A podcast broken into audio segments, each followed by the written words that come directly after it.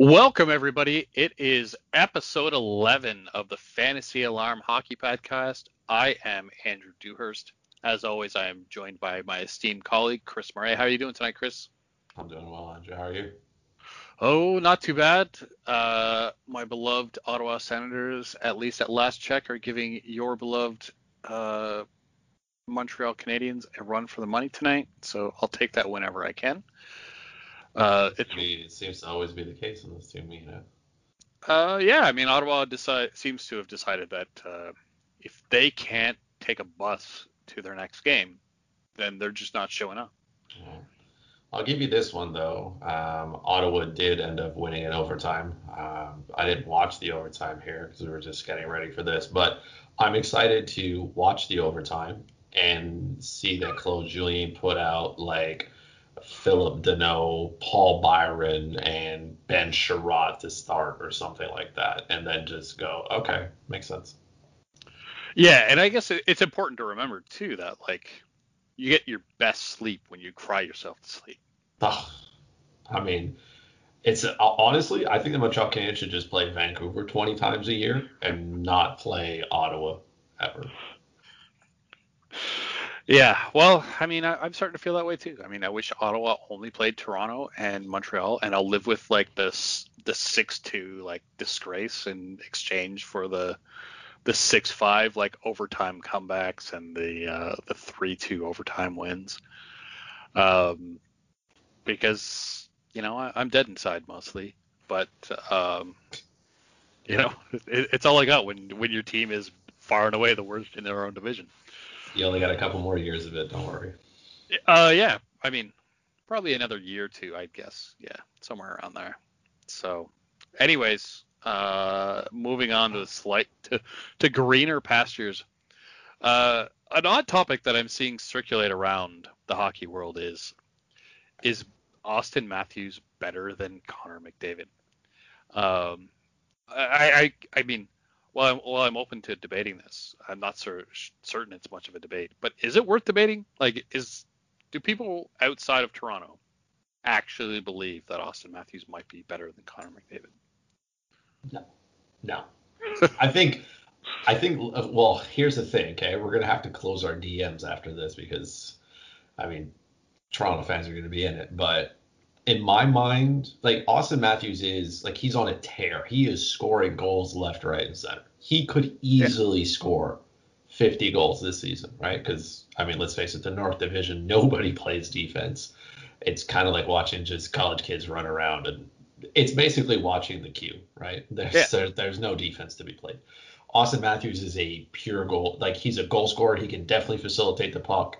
Um, playing with Mitch Marner, I, I think that pairing is they complement each other, right? So yep. Marner can definitely set up Matthews for goals, and he was elite on Saturday against Montreal again. Has shot themselves in the foot there by taking too many penalties and giving Matthews any type of space, but he definitely has an elite shot. He's going to score a whole bunch of goals. He's a top tier player in the NHL. Fine. No doubt. Um, Connor McDavid is on a whole other level, though, right? Like let's sit it down for as of as of right now. Okay, so Sunday evening, right? Matthews has what 29 points. McDavid right. has 37 of them. He is he's, he's got 12 goals, which is pretty good, right? But he's got 25 assists as well. Like he's facilitating the puck around, well, and he, he just he makes everybody better on his line. Yeah, right. I mean, and, and did you see the three goals he scored last night? I did not because I was already passed out crying because my yeah. DFS lineup was. I mean, it just it was. I mean, I, here's well, here's the thing. I knew I had no McDavid. I saw Matthews go off. I was nowhere close to money. I was like, hey, man, let's call this an evening. I didn't even stay up to to watch like the second and third period of Colorado and Vegas at 12 at night because the NHL discovered sun and the effects that it may have on ice. Oh. That's a whole other topic. But no, I I, I didn't see his goals, but I'm assuming they were they're, good ones. They're silly. Like they're they're classic like Connor McDavid goals where it's just like uh, there's uh, one of the goals stands out where like he comes out from behind the net, kind of like just stick handles the puck a little bit, and then just like oh there it is top corner, far side, done, like from within like I don't know six feet of the net. Like he's really close to that. Um, like it was nothing. Um, I mean, I also didn't stay up till what probably like 2 a.m. to watch uh, Vegas and Colorado. Um, they did make me sweat that one out because uh, I mean I did bet on the under on wager alarm because I looked at the weather report and was like, huh, looks like it's going to be sunny in Lake Tahoe. Well, ice is going to be terrible, and the sun's going to make it hard to see. So I don't think there's going to be a lot of goals here. Only for my to my chagrin, I go and I'm checking the game through the day. I'm like, why isn't why are they how are they still in the first intermission at six o'clock? This game started three hours ago. Oh, they they had to delay the game because it's too sunny and the ice is bad. Weird. So not sure how they. Shout out to the people making ice in Lake Tahoe who just discovered physics. I mean, again, like a lot of people are saying, oh, everybody, you know, nobody was complaining about it, and that's fine. But like Darren Dreger tweeted it out, right? Darren Dreger does always his tweets about people who make you know, rinks in their backyards. He makes a ring and stuff, and he mentioned it. And I'm like, okay, but like you're an ins. I want your information about speculative trades that may be happening or signings and whatnot. But if you know how to make ice, okay, and you're just doing it in your backyard, I'm hoping the people who do it for the NHL would know the same thing, or maybe just raise a flag and be like, "Hey, Gary, quick idea here, okay? Yeah. It's 12 o'clock, you know, in the February somewhere where you know, snow is kind of hard to come by. You think it might be a problem? you know? Yeah. I don't I know. Mean, toss the question. This to me feels like. I, I mean, I'm assuming the ice makers probably were like, "Hey, NHL, this isn't gonna work. Like, there's nothing to block the sun here. Uh, if we don't get a cloudy day, the ice is going to be terrible, and you're going to have to postpone this game. Uh, so you should be completely prepared for that. And the NHL was like, yeah, but you know, look how beautiful it is here, right? Like these are really picturesque backgrounds, guys. TV is going to be fantastic for this. We're a go, and that's the only reasonable expectation anyone could have as to why they even played one period. Because I mean, when people are tweeting out like, yeah, that's why I don't put lines on my on my rink in my backyard because it always melts because the sun it draws like the color draws the sun to the lines and then the uh, lines start to melt faster. Like the people knew this. Like the people that make the ice for the NHL are not like they're not dumb. They've done this millions of times. Right. So it's like PR, PR, PR, and oh, it didn't work. Weird. Oh, well, I guess we thought the weather would be different, even knowing like me, semi amateur like person giving people advice on betting. I guess I'm a professional. Uh, giving people advice on betting is like the ice is going to be terrible. The goal, number of goals will be down. Take the under. And what do you know? Even with them playing the last two periods in uh, in darkness and probably like really cold conditions, still we went under five and a half. So a win for those on Wager Alarm. Um, anyways, um, yeah, just just found it interesting. I mean, like, there's no doubt, like, Matthews is an elite goal scorer. Like, uh, and no one should take that away from him. He's like six goals or something silly like that ahead of like the next highest goal scorer. He's six Brock. goals ahead of Connor McDavid. Yeah. Right? So right. And I mean, like, kind of fair. Take nothing away from Brock Boeser here, who has 12 goals in 21 games. I mean, three in hand. Um, or I mean, you know, Tyler Tyler Toffoli has seven less goals, but two games in hand on, on Matthews. Um, but I mean, at the end of the day, like the eye test is what it is, right? Like, uh, and we talked about this probably way more than we should, but like you, no one has ever seen a player like Connor McDavid. No. Flat. Connor McDavid not, not is a better skater. He sees the ice better. He makes everybody around him better. He's he's he's too good for the NHL, which is absolutely yeah. like just mind-boggling that that's true. He is on a whole other planet. And the last. Oh, go ahead. Finish. No, I was gonna say like he's on a whole other planet. Mc, uh, Matthews is not. He is elite in the NHL. He is exactly like I would say Leon Draisaitl is elite for the NHL. Yeah. He is which those two players in my mind are you know very comparable in their two ways. They do two different things. I, I think Leon Draisaitl is a better playmaker than he is goal scorer. He can facilitate the puck around. I think as well the same thing of Mitch Marner. It's no surprise that he has 21 assists because when you're playing with Matthews, just give the best player the puck and he, you know, something's going to happen there. But like McDavid is just like we we we watch him skate. Like he's he's he's too fast. He's too quick. Yeah. He And not burns. NHL defensemen. He makes defensemen who are you know pretty good. I think Morgan Rielly's pretty good, a good defenseman, not elite, but I mean he he burns them. He goes through four players like there's nothing there. Like you can't stop him. You just pray. And I mean, again, he scored. He had five points against Calgary. Now I, I know Calgary's going through their things here, but like Jacob Markstrom's been pretty good this year, and he Yeah. just he torched him. He just torched him. It was one of those games where you know McDavid had two games before that where he only had like one assist, and you're like, okay, maybe he's coming back down to earth. And then he did that on Saturday, and you're like, okay, but like how?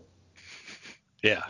Well, and the thing to remember about McDavid is not just that he's fast, right? Like he is extremely fast, but he also handles the puck at that speed with like absolutely no issue, You're right? Like, and that's what makes him special, right? Is that like he can go top speed and still handle the puck, whereas like yeah, we're not talking like I'm just pushing the puck forward and I'm skating towards it. Like he's handling the puck. Um, and I mean, the other thing to keep in mind with with Matthews, again, not to discount his performance. He's got 18 goals in 18 games. That in itself, right, is a is a feat. But he's also on a little bit of a shooting bender, right? Like he's scoring on Yeah. 24% of his shots. I But expect that to correct itself at some point. Right. Right. Like like there was one there was only one player last year that played uh, a more or less the full season and hit tw- and had 20% of their shots go in. And no one is guessing this player unless you unless you read my like unless my you read my article earlier in the week. And that's Alex Killorn. Of all people, Alex Killorn scored Yeah, on I was not 20% guessing of that. shots.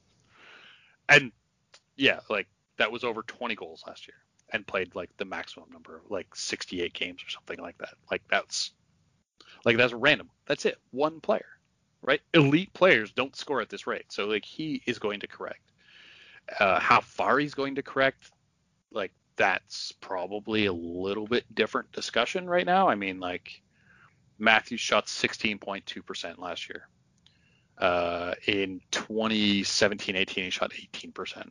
So like he's going to come back down probably six to eight percent, just based on the numbers. I don't even honestly, I don't even think it's that far.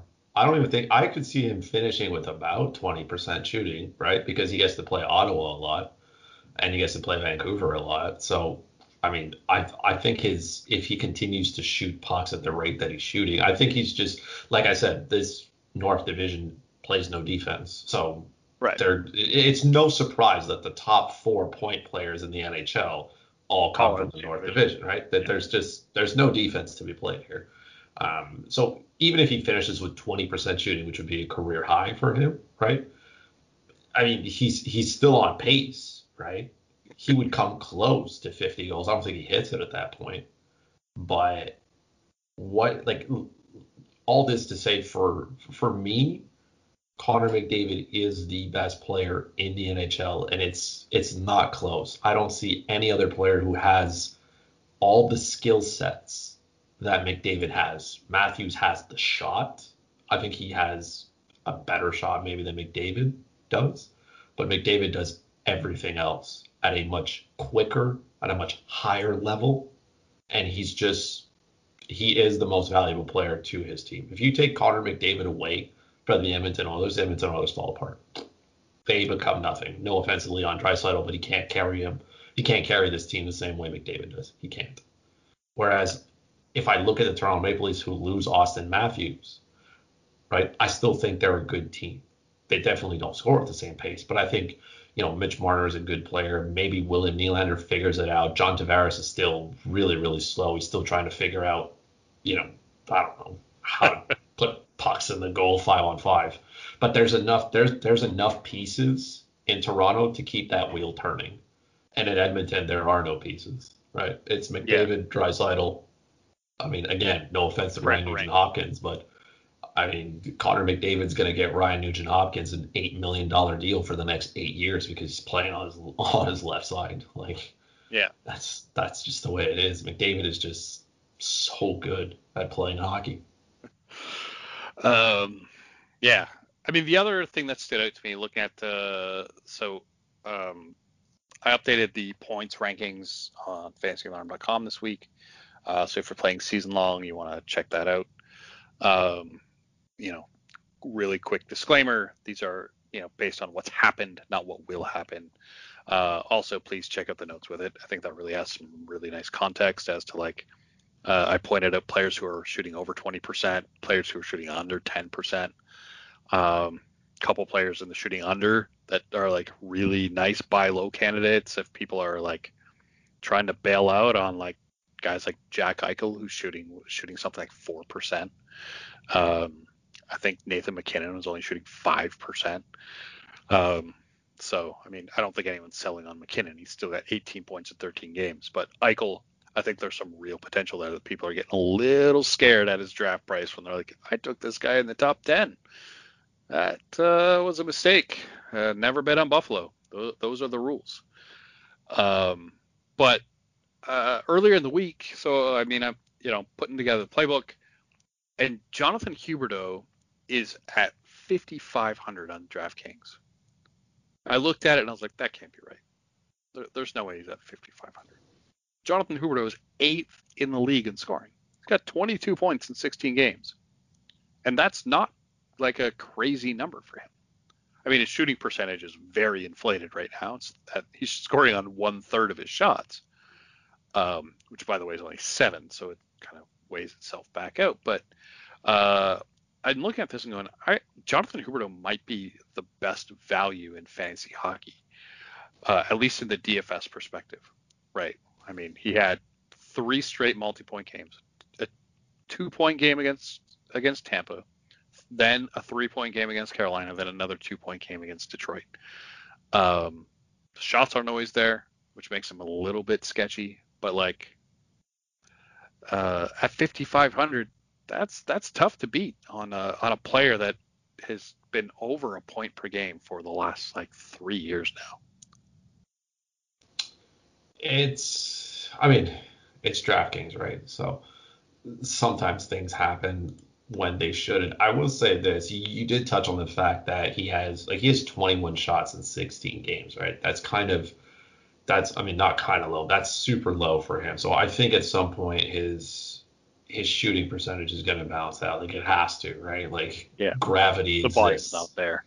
Yeah, I mean, at some point it's going to come down. I also think the fact that he's not playing with Barkov five on five kind of maybe tempers people's expectation of it. But like Huberdeau is good enough to stand on his own two feet and do what he needs to do. And the, you know, Barkov and Huberdeau play together on the top power play unit, and when things get tough in Florida, um, they're going to play together, right? They'll find their way magically. Carter Verhaeghe comes off that top line, Huberdeau slips in, and you know things go back to normal here. So despite all the factors that are working against him, right? Like he only he's averaging only just a, just above 16 minutes a game, right? Which is consider like that's that's low. No other player in the top. I mean, Nicklas Backstrom's playing close to 19 minutes. That's fine there. Brock Boeser's playing 1850. That's you know that's fine. That's that's what Those a are top line forward should be getting.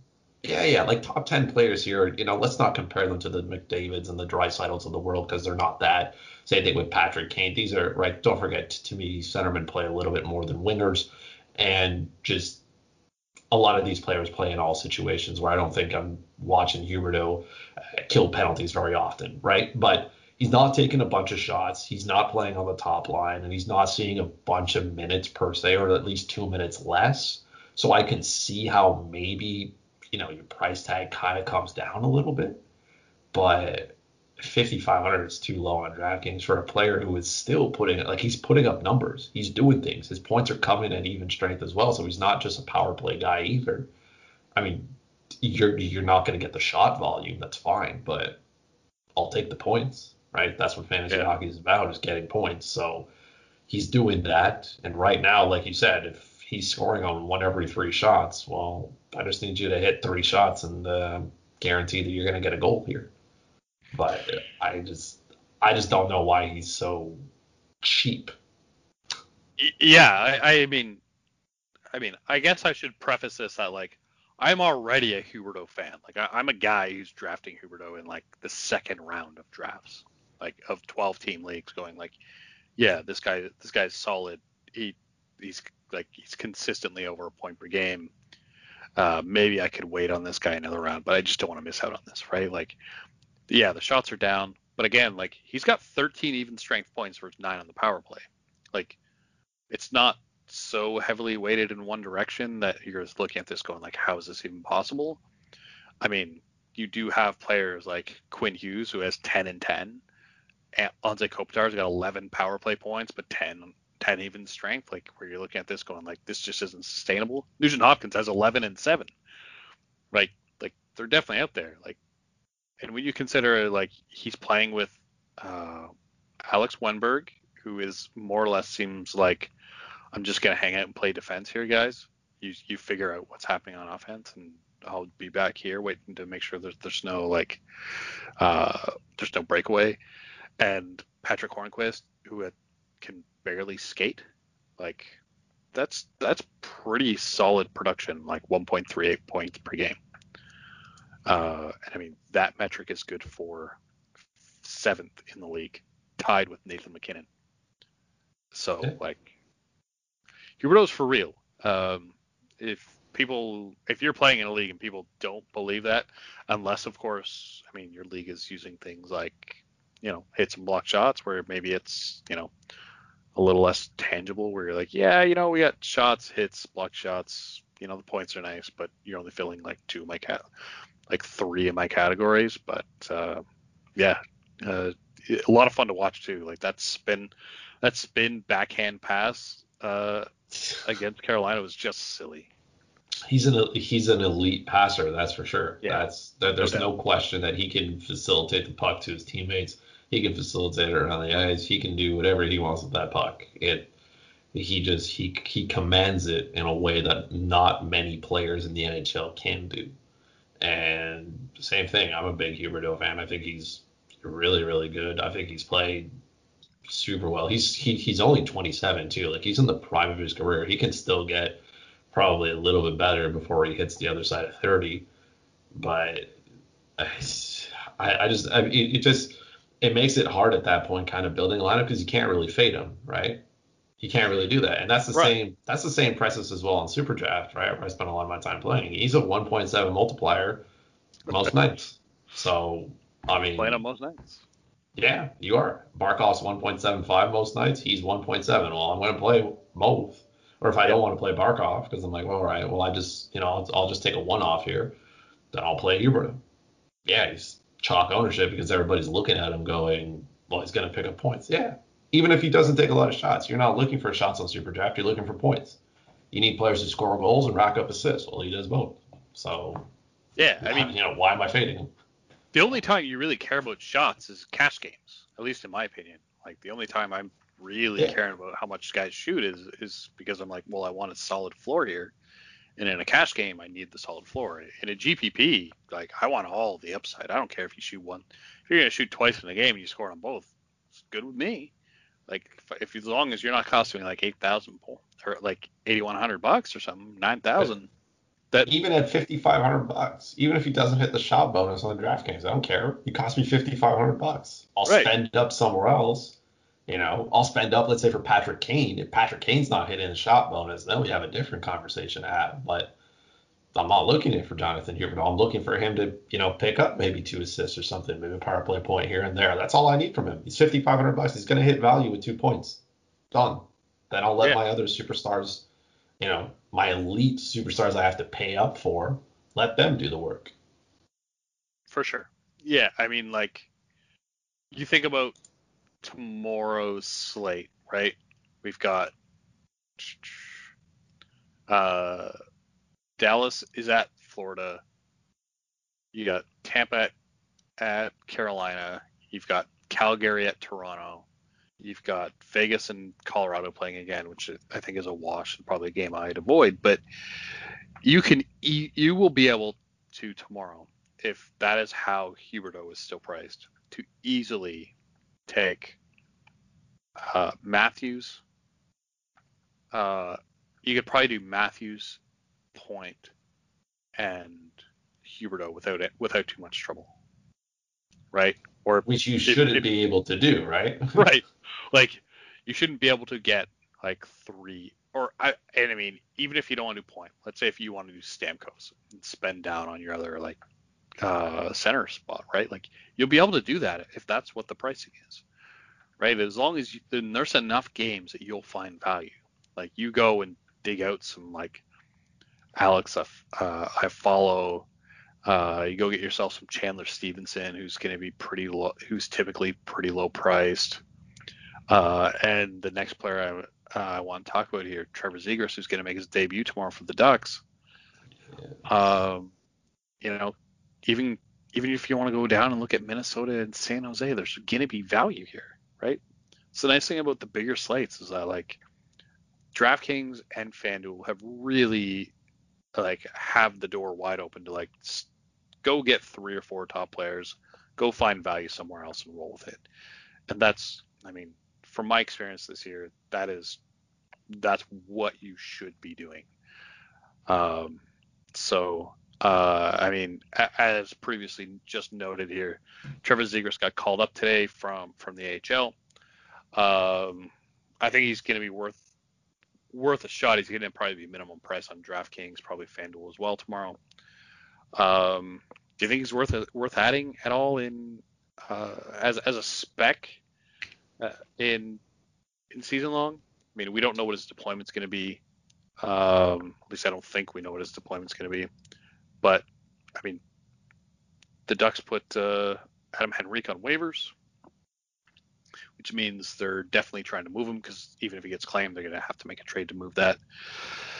And the Ducks don't score goals right now, so like there's no real reason not to give him, you know, top six ice time and probably some power play time. And I mean, I know we talked about Zegras early in the year before the season started. He got sent down. Um, I drafted him in some leagues because I thought the upside was there. So, like right now, do you think he's worth an ad? I think if I'm in a deeper format, yes.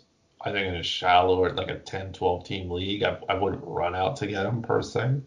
Just dependent, right? Just because, right, if you're dealing with the IR spot and you're trying to hoard players and, you know, you can't stash everybody on IR due to COVID if your league's not set up. Like, I don't know if I really want to start, you know, dropping players for a speculative player who's going to be on a team who doesn't score goals. Like they gave up, they scored one. They played, they played Minnesota right twice. They managed to score one goal in those games twice. They played San Jose, right back on the Monday, early last yeah on the Monday, and they only scored two goals. So clearly the Anaheim Ducks are not in the business of scoring goals. And now you're taking a really young player who is capable of scoring goals, but I mean, I'm not expecting much out of him in the NHL, right? I I would much rather the Ducks give Maxime Comtois more ice time. That'd probably be a good idea for a player who is scoring goals, but we haven't seen that yet. So uh, the idea yeah. here, here is is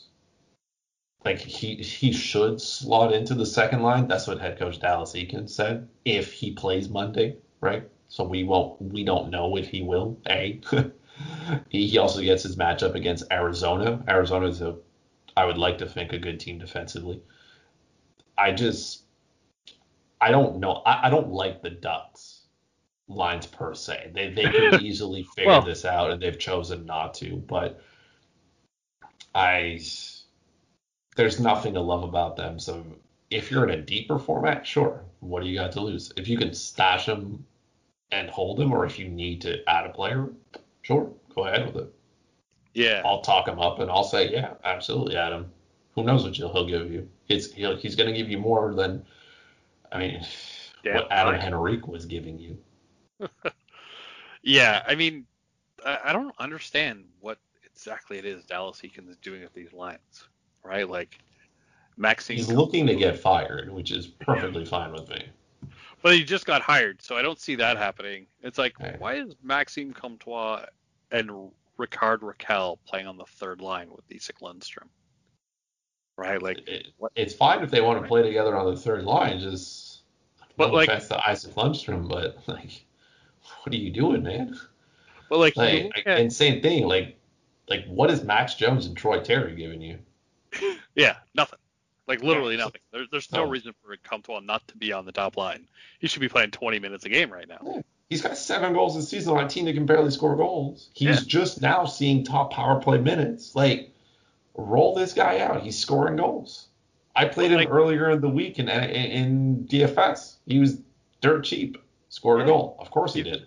He's literally the guy I go to every time the Ducks play San Jose.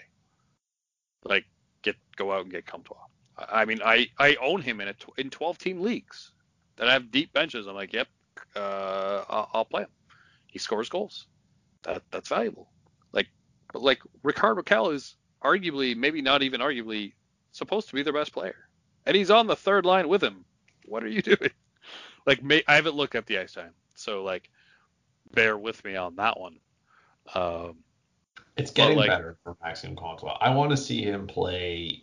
I mean, easily 18 minutes a night. yeah, Right? He's playing 15, which is fine. That's you know your second, third line kind of guys. But I want to see him playing 18. Right? Like you're Yeah. scoring goals. You're not getting the assists, and that's fine. I'm not expecting that, but I want him to be playing with top players who are going to facilitate him the puck so that he can score goals, right? Because he's not taking enough shots. So to me, that says well he's not getting enough opportunities to take shots, right? So in some of the games where he plays 18 minutes, he's getting three, four shots on goal, right? In the games that he's playing 15 sub, yeah, he's going with zero, one shot a game, which is not again, it's not what I'm looking for. I want I want him to shoot the puck. I want him to shoot the puck a lot because he's not there to pass it very much. And even if he did, again, Isac Lundestrom not going to do much for me, and Ricardo Kel's trying to find his game. So just I don't know. Even if you play him on the second line with Sam Steele and Jakob Silfverberg, which would again would be fine. Think Sam Steele's a very capable centerman. I think Silfverberg is a very capable winger as well. And if all else fails and you want to absolutely pair him with Ryan Getzlaf, sure, do it. I think Getzlaf's more of the, you know, he's getting a little bit older, which is fine. He can fall into one of those shutdown roles where he plays against the opponent's best players. That's fine. That's, you know, that's Ryan Getzlaf territory at this point. But I, I, I want to see Comtois playing more minutes, and I think he's earned it, and he's doing enough. He's averaging under 15 minutes per game on the season. Yeah, I, I mean, I'm looking at at Anaheim's top power play, and this is the first time that I've ever seen a top power play unit not feature a single person on the on the actual number one line. Which is saying something, right? Right? Like how like what are you doing? Like if if you're gonna tell me that like the best the best three forwards on your team are Max Jones, Ryan Getzlaf, and Troy Terry, why don't they get to play on the top power play? Is it because they're not actually your three best forwards? And it's like they're a young team. Like that's certainly fair here, right? Like I maybe Dallas is looking at this and going like, you know what, they're really young. We want Getzlaf to eat up a bunch of minutes, but I mean like Troy Terry and Max Jones aren't exactly like rugged veterans at this point in their career either. Like so yeah, I mean I guess Zegras probably is a little bit of a tough sell on day one. I assume he's going to probably slot in on the fourth line with Nicholas Deslauriers and Carter Rowney, which is going to be terribly misplaced when like I would rather see him on the wing probably with Sam Steele and Jacob Silfverberg. Or uh, I mean if you really want to heat things up put him in between Comtois and Rakell uh, third Honestly, line. that's probably the best place to put him. I'd like to see him play center. He's a centerman. I'd like yeah. to see him play center. Um, but yeah, like you got to let him play. Like I, I can't imagine like to say that you're calling him up, but you're not going to like. Eh, he might not play tomorrow. Seems kind No, of silly, he's right? Like, he's a hundred percent playing. This is just part of the coaches now not telling us anything that happens anymore in life, and Yeah. us going, oh, okay, fine, sure. the, you know that. uh Like just to put it into context, okay, Max Jones has one goal this season. Troy Terry's four points. So Yeah, that's all you need to know.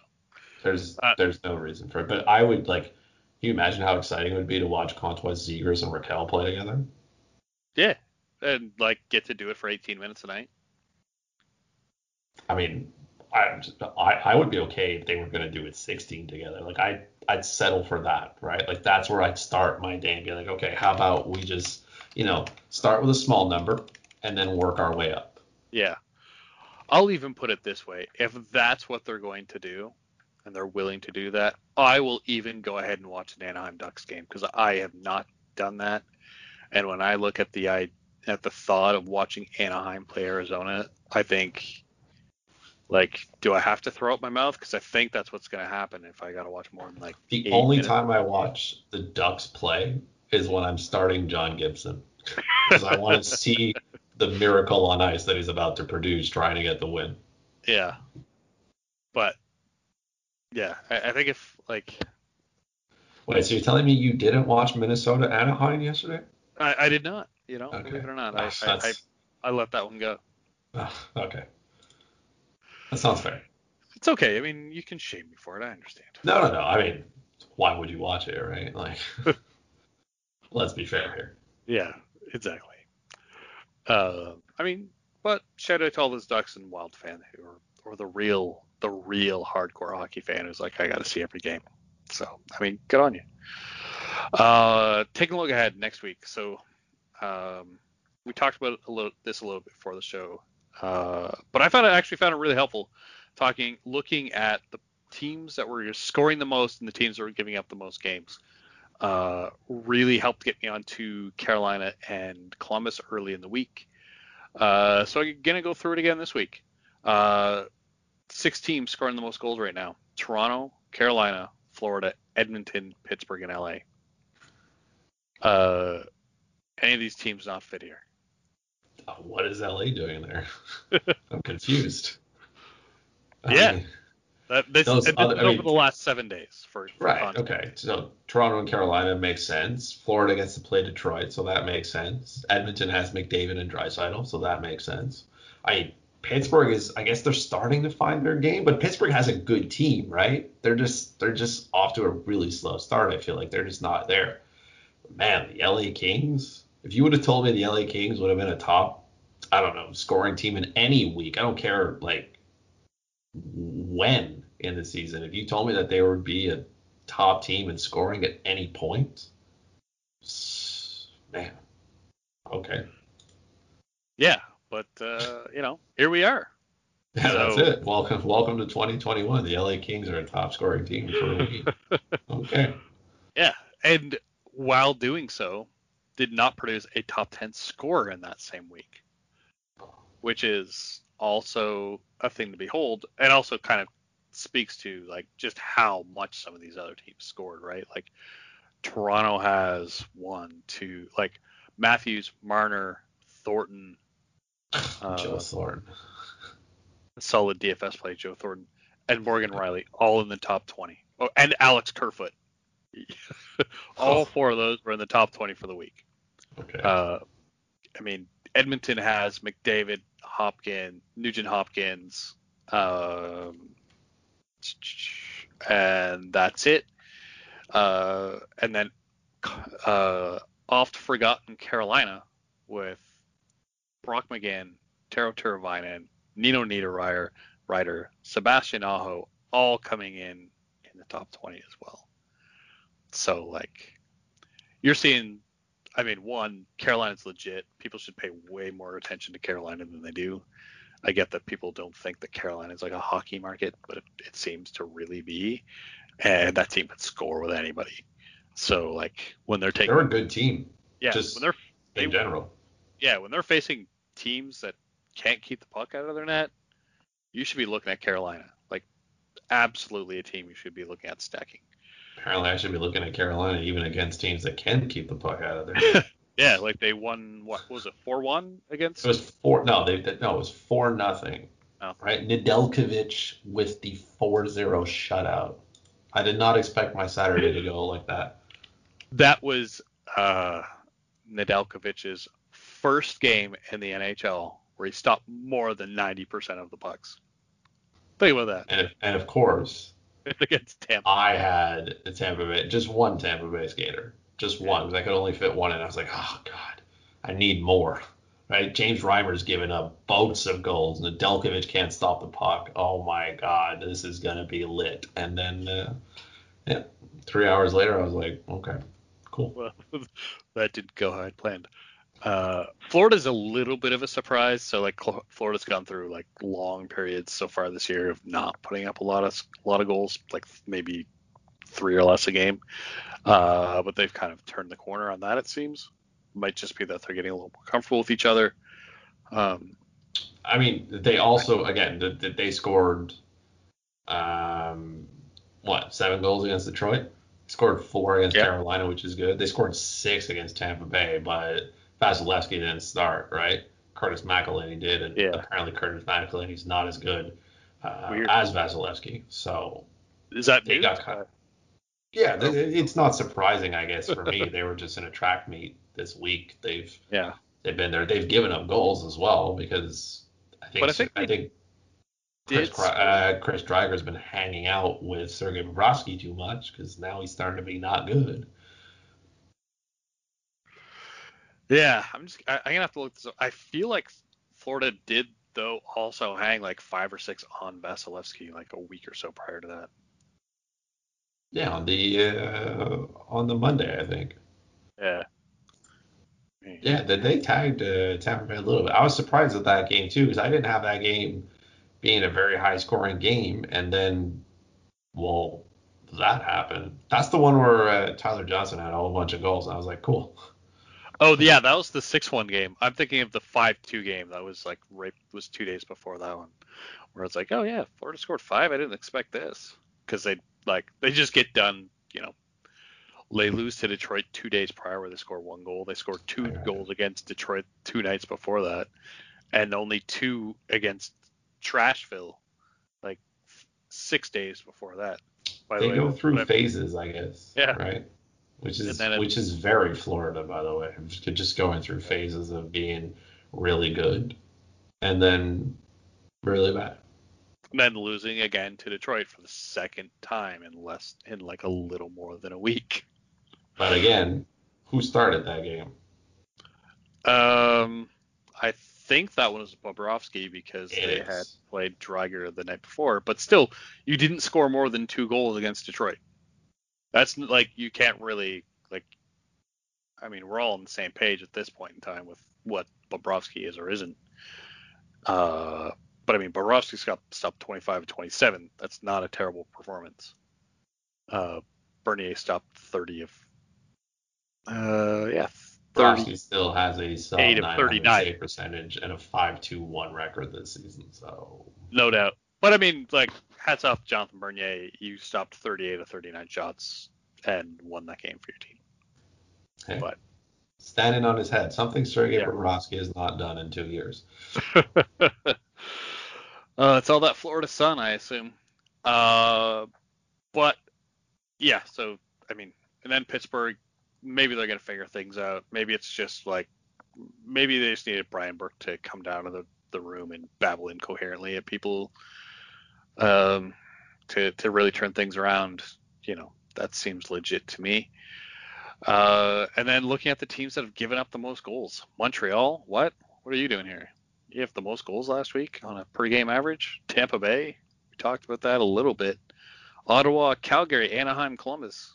Like coming into this season, if I told you that Montreal, Tampa, Columbus, and Calgary would be among the teams that gave up the most goals in in any given week, I wouldn't have believed that. Right? Like Price, like Jake Allen from a numbers standpoint has played better than Price so far this year. Uh, you could probably give me much more commentary on who's actually played better, but I feel like Jake Allen's more or less. No, it's it's Jake Allen. That's 100% for sure. He was really good tonight again as well, um, despite Montreal again losing to Ottawa. uh, but yeah, I mean Tampa Bay gets fit in here because I mean Curtis McElhinney is still Curtis McElhinney, and he, he I mean if Vasilevskiy's not playing, he's you know you're gonna they're probably gonna give up some goals. Uh, and Calgary spent a boatload of money on Jacob Markstrom. Columbus last year, at least in the playoffs, like Korpisalo and Merzlikins looked like I don't even have a comparison off the top of my head. They look great. It was like, wow, you guys are stopping like 50 shots a night, whichever one of you can stay healthy. But this year, it's just been the total opposite. Like Columbus is just like, you know, can we just get, uh, can we get our coach out already, please? Like, this isn't how we're supposed to play. We're playing the opposite style. Specifically, um, Korpisalo. Korpisalo has not been good. Yeah, not since like the f- first. He's season. He's been like a tra- he's been a train wreck. Just yeah. He has of the games that he's played this season, right? He's he's played what almost like nine, I think. He's only had two games where he's given up two or fewer two or fewer goals. If not, he's given up five, three, six, five, three, and five. And then he got uh no, he came in against Nashville because uh, had to leave. He he got hurt and he stopped all six of those shots. So we'll just disregard that game because he only saw like a couple of shots here in the second period. But Korpisalo has been really really bad. So I'm not surprised to see Columbus on that list. Uh, Habs have been playing just absolutely putrid uh, def- defensively. They don't look like the same team that we saw early in the year. Like I feel like at the beginning of the year they just felt like they couldn't lose. They just felt like they were they were just playing inspired hockey. They were going out, they were skating you know, they're forechecking, they're playing hard, all three lines are rolling, and now you just watch them play and they kind of look like they don't like they're afraid to lose. They're not going out there and challenging the team's best players. They're not playing well defensively as a team, and they're shooting themselves in the foot. Right? They yeah. take too many penalties. Right? They took too many against Toronto, and then they scored goals. Well, what did you think was going to happen when you give the, your post like other teams have their five best players on the ice, so if I'm taking penalties against Toronto and then I have to deal with Mitch Marner and I have to deal with Auston Matthews and John Tavares and Willie Nylander, or actually they put Joe Thornton on there instead, and Morgan Rielly, like that's that's a lot to have to deal with for two minutes, right? Yeah. like I don't want to deal with that, and you shouldn't give your opponent with those types of players too much time to do that. Like it's it's going to happen. They're going to score goals. Montreal's penalty kill has not been uh, that great of late. So again, not shocked to see Montreal here. Anaheim kind of a little bit surprising. I think John Gibson. Uh, I mean, I think it'd be nice if someone can take some of the load off his back, but Ryan Miller's his backup, and that team can't score goals. So, not really surprised there either. There's Calgary. I guess I'm not not that I'm shocked to see them there. Calgary's just played terribly. They they are not a good hockey team. They're falling apart completely here. They're fifth in their division.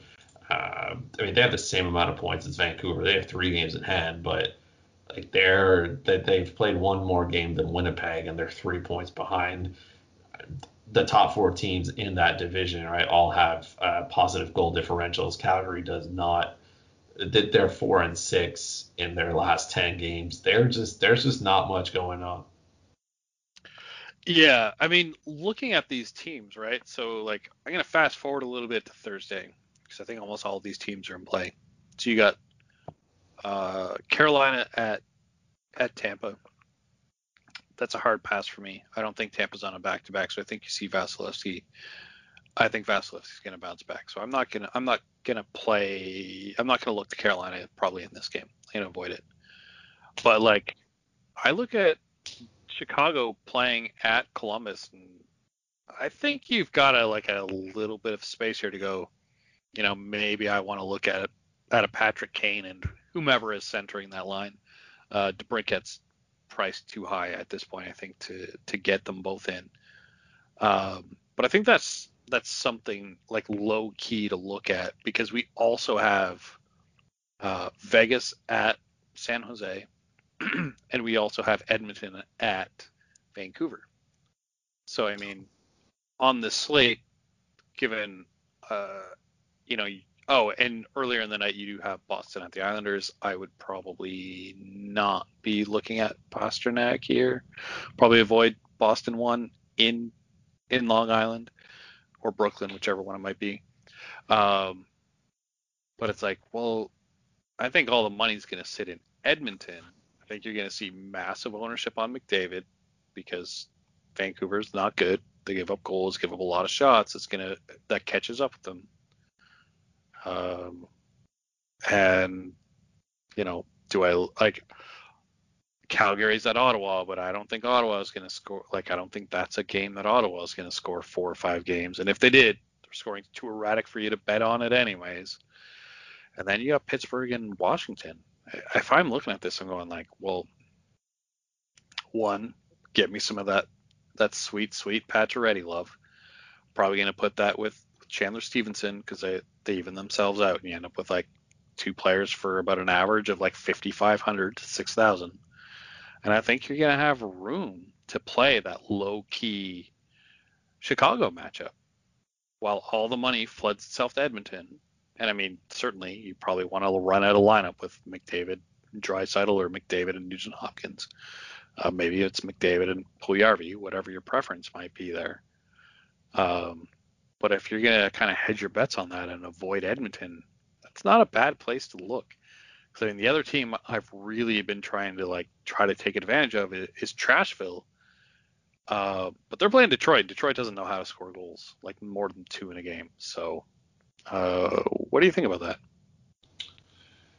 I mean, Nashville's a pretty terrible team, so we can just disregard them and their existence, uh, most of it. Uh, going back to Chicago, uh, I don't know if anybody would have seen this coming. Chicago was third in the Discover division. They are seven two and one in their last ten. Okay, Carolina is also seven two and one in their last ten. Tampa Bay is seven and three. So, like, I don't know what's going on with Chicago, but as of right now, they look like a really really good hockey team, and they are. They're a good hockey team. They're well coached. This is a team that's doing something and despite all their injuries, they're being com- competitive. And I think a, a, large part of that has to do with Kevin Lankinen, who I think could easily win Rookie of the Year this year if he continues on the pace that he's on. But I think we no longer can just look at Chicago and say, "Oh, stack against them," because it's that's just not the case, right? I, yeah. I mean, maybe when Malcolm Subban takes the ice, because that's no. probably fair.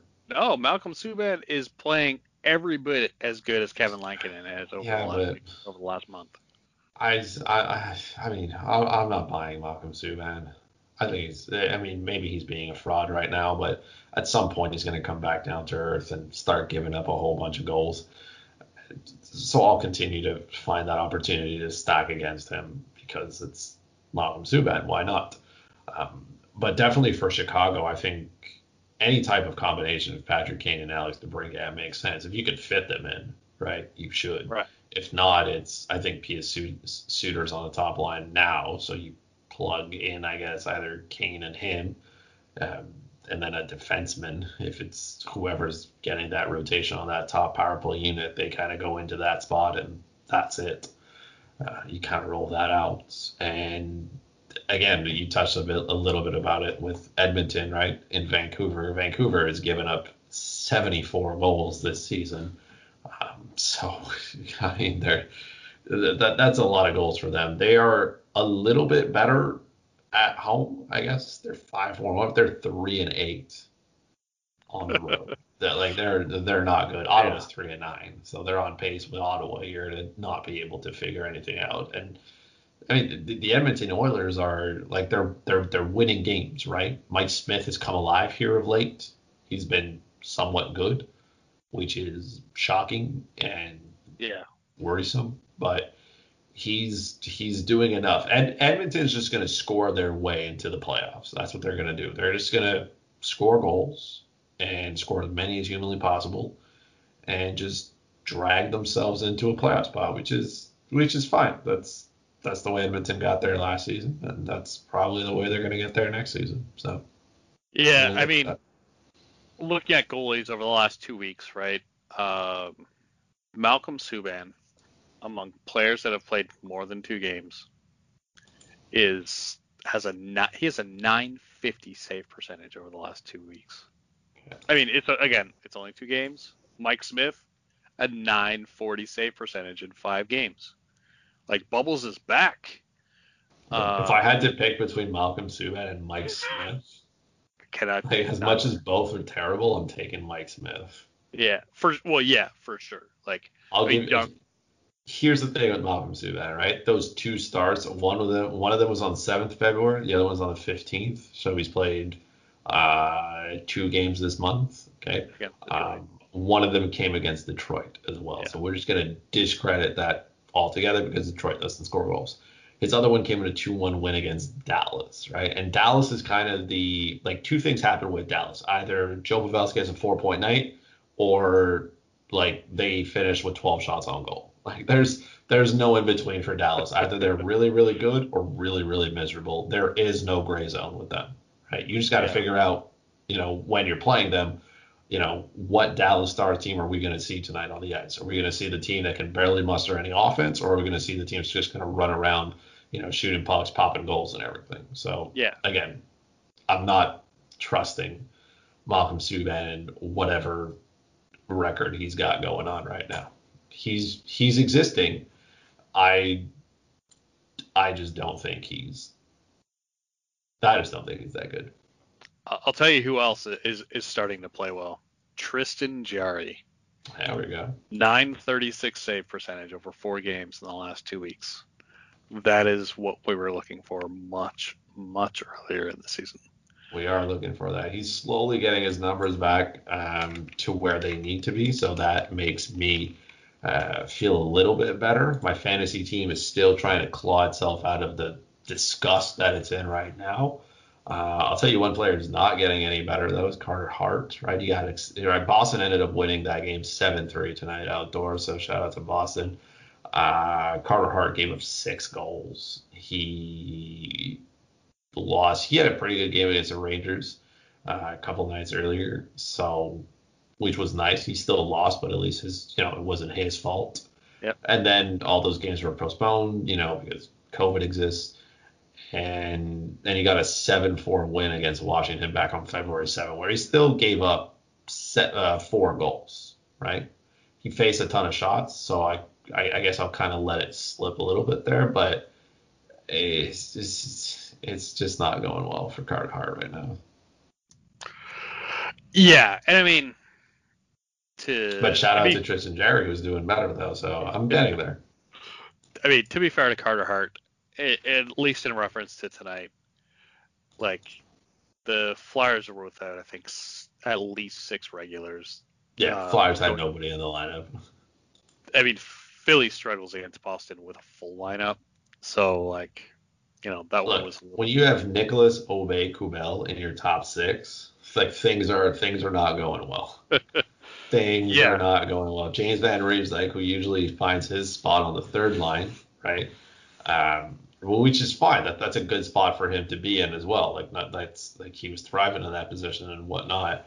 Uh, he's on the top line, right? So M- Michael Raffl's found his way up there. Their top six, right, is with all those players out, looks very very different. And and people have heard me say this. I I think the Flyers have the best top nine when healthy in the NHL, and it's not even close. They're one of the most complete teams in hockey, but with so many players missing, this like this team looks like a fraction of itself, and they were that tonight. They were a fraction of it. Yeah, and, and I mean, playing Boston, like Boston's gonna do this to some teams on like decent teams. Philadelphia's better than this. They're gonna be better than this. Uh, but yeah, it's it's tough sledding right now.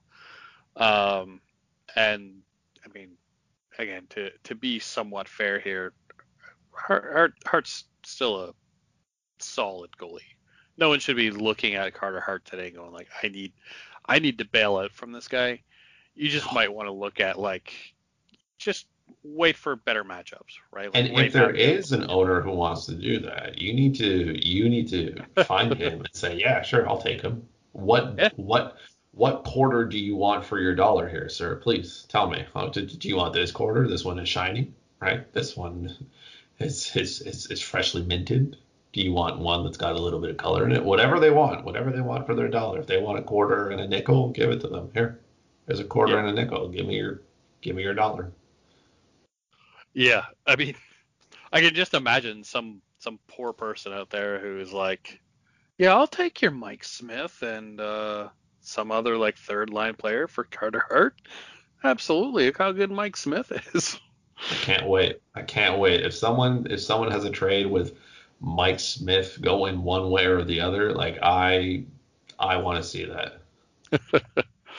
so, uh, anyways, we should wrap this thing up. Uh, I can only imagine how much hate mail I'm gonna get from John tomorrow uh, when these things run late. So, uh, anything else you want to add for tonight, Chris? Oh man, goalies are voodoo. Just remember that. Yeah, never forget that. Um, all right. On that note, uh, have a great week, everybody, and you can find us in the chat.